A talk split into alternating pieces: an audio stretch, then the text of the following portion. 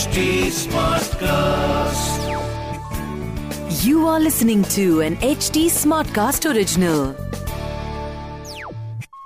जय श्री राम पिछले एपिसोड में हमने सुना ऋषि अगस्त्य ने राम लक्ष्मण सीता को पंचवटी की तरफ़ जाने के लिए कहा उस रास्ते में उन्होंने एक विशाल गिद्ध या वल्चर पक्षी को देखा पहले तो उन्हें लगा कि ये भी कोई राक्षस रूप बदल कर बैठा है उन्होंने पूछा तुम कौन हो? श्री राम जय जय राम श्री राम। सुनिए रामायण आज के लिए कविता पौडवाल के साथ। उस विशाल काय पक्षी ने राम से कहा मैं तुम्हारे पिता दशरथ का मित्र हूँ। ये सुनकर राम बहुत खुश हुए। फिर उस पक्षी ने राम को अपनी उत्पत्ति के बारे में और संसार के जीव जंतुओं के उत्पत्ति के बारे में बताया। ये दुनिया प्रजापतियों से शुरू हुई।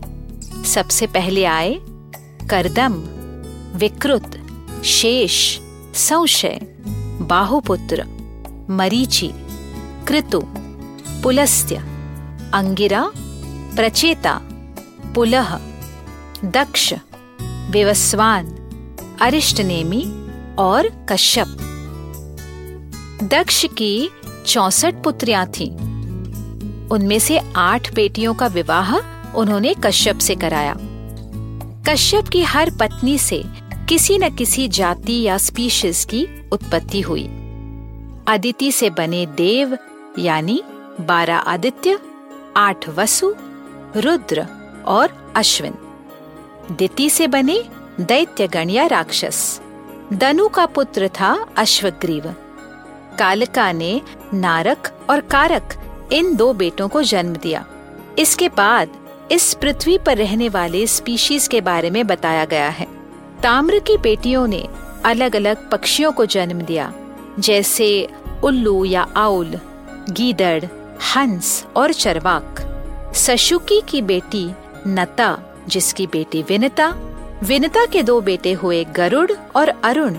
गरुड़ भगवान विष्णु का वाहन थे और अरुण सूर्य भगवान के सारथी थे। मृगी से जन्मे मृग या डियर स्पीशीज, मृग मांडा से जन्मे भालू यानी बेर्स और एंटेलप्स भद्रमदा से जन्मी इरावती, जिसका पुत्र ऐरावत। मातंगी के पुत्र थे हाथी। श्वेता का हाथी पुत्र दिशागज।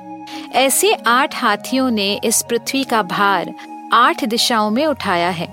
आपको याद है, जब भगीरथ सगर पुत्रों को ढूँढने गया था तो इन आठ हाथियों को उसने देखा था। हरि ने जन्म दिया सिंह और मरकट, यानी बंदरों को। शार्दुली ने जन्म दिया शार्दुल, यानी बाघ, और बड़े वानर, यानी एप्स को। रोहिणी से जन्मी सारी गौ जाति या बोवाइंस गांधर्वी से जन्मी घोड़ों या अश्व की जाति। मनु से जन्मे मनुष्य। अनला से जन्मे मीठे फल देने वाले वृक्ष। सरिता ने जन्म दिया फन वाले नागों को और कद्रू ने जन्म दिया बाकी नाग जाति को। कद्रु के हज़ार नाग पुत्रों ने इस पृथ्वी को संभाल कर रखा है और अंत में जटायु ने कहा कि मैं और मेरे बड़े भाई संपाति शेनी के पुत्र हैं। इस तरह अपनी जीवनी बताने के बाद जटायु ने राम से कहा, जब तक आप और लक्ष्मण जंगल जाएँगे, मैं सीता की रक्षा करूँगा। यहाँ पर कभी भी राक्षस आ सकते हैं, जंगली जानवर आ सकते हैं। जब तक आप वापस नहीं आते, मैं यही सीता के पास रहता हूँ। राम ने लक्ष्मण से कहा, ऋषि अगस्त्य के कहने पर हम यहाँ पंचवटी आ तो गए हैं। लेकिन तुम सुरक्षा में निपुण हो तो देखकर बताओ कि हमें कहाँ पर अपना आश्रम बनाना चाहिए।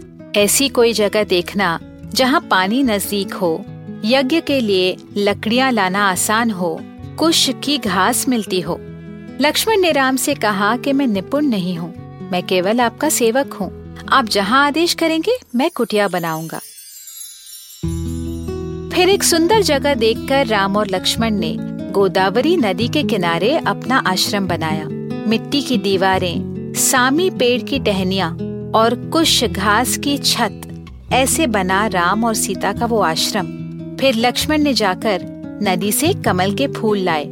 छोटा सा गृह प्रवेश करके वो सारे उस आश्रम में रहने लगे। शरद ऋतु खत्म होने के बाद अब सर्दी का मौसम आने लगा। राम, लक्ष्मण, सीता अपने इस नए जीवन में अच्छी तरह से सेटल हो गए थे। मौसम सुहाना हो रहा था। लक्ष्मण ने राम से कहा, भैया, आपका चहिता मौसम आ गया है। लोगों ने अपने अपने खेतों में फ़सल काटी होगी। उनके भंडारे धन धान से भरे होंगे। हर जगह गौ माता भरपूर दूध दे रही है। राजा महाराजा इसी ऋतु में युद्ध और अभियान के लिए निकलते हैं। सूर्य दक्षिण की तरफ़ जा रहा है। रातें लंबी और दिन छोटे हो रहे हैं। दिन का सूरज किसी स्त्री के चेहरे पर बिंदी की तरह लग रहा है। दिन में हवा ठंडी होती है और सूर्य की किरणों की गर्मी से आनंद मिलता है। कभी कभी ठंड और कोहरे के मारे कुछ दिखाई नहीं देता, फिर भी सुखद अनुभव होता है। ऐसे में लक्ष्मण को अपने भाई भरत की याद आई। और वो राम से कहने लगे, अयोध्या की ठंड में हमारे भाई भरत आपका नाम लेकर आपके नाम से राज्य कर रहे होंगे। रोज इसी समय सरयू में नहाकर पूजा करते होंगे। बड़े आराम से राजा बन सकते थे वो, लेकिन आपकी भक्ति में राजा के बजाय सेवक बनकर अयोध्या की सेवा कर रहे हैं। वाकई भैया, भरत का स्वभाव माँ कैकई के स्वभाव से बहुत अलग है।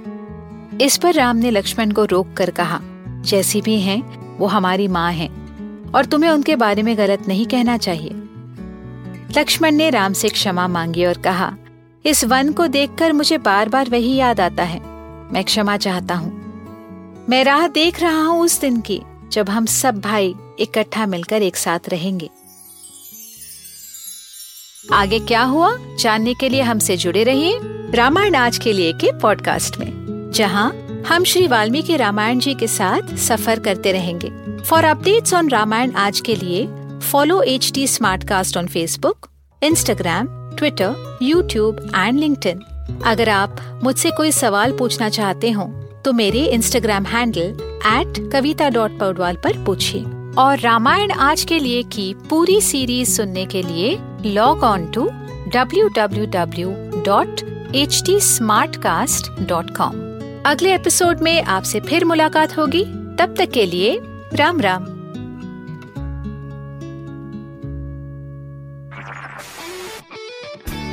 This was an H T Smartcast original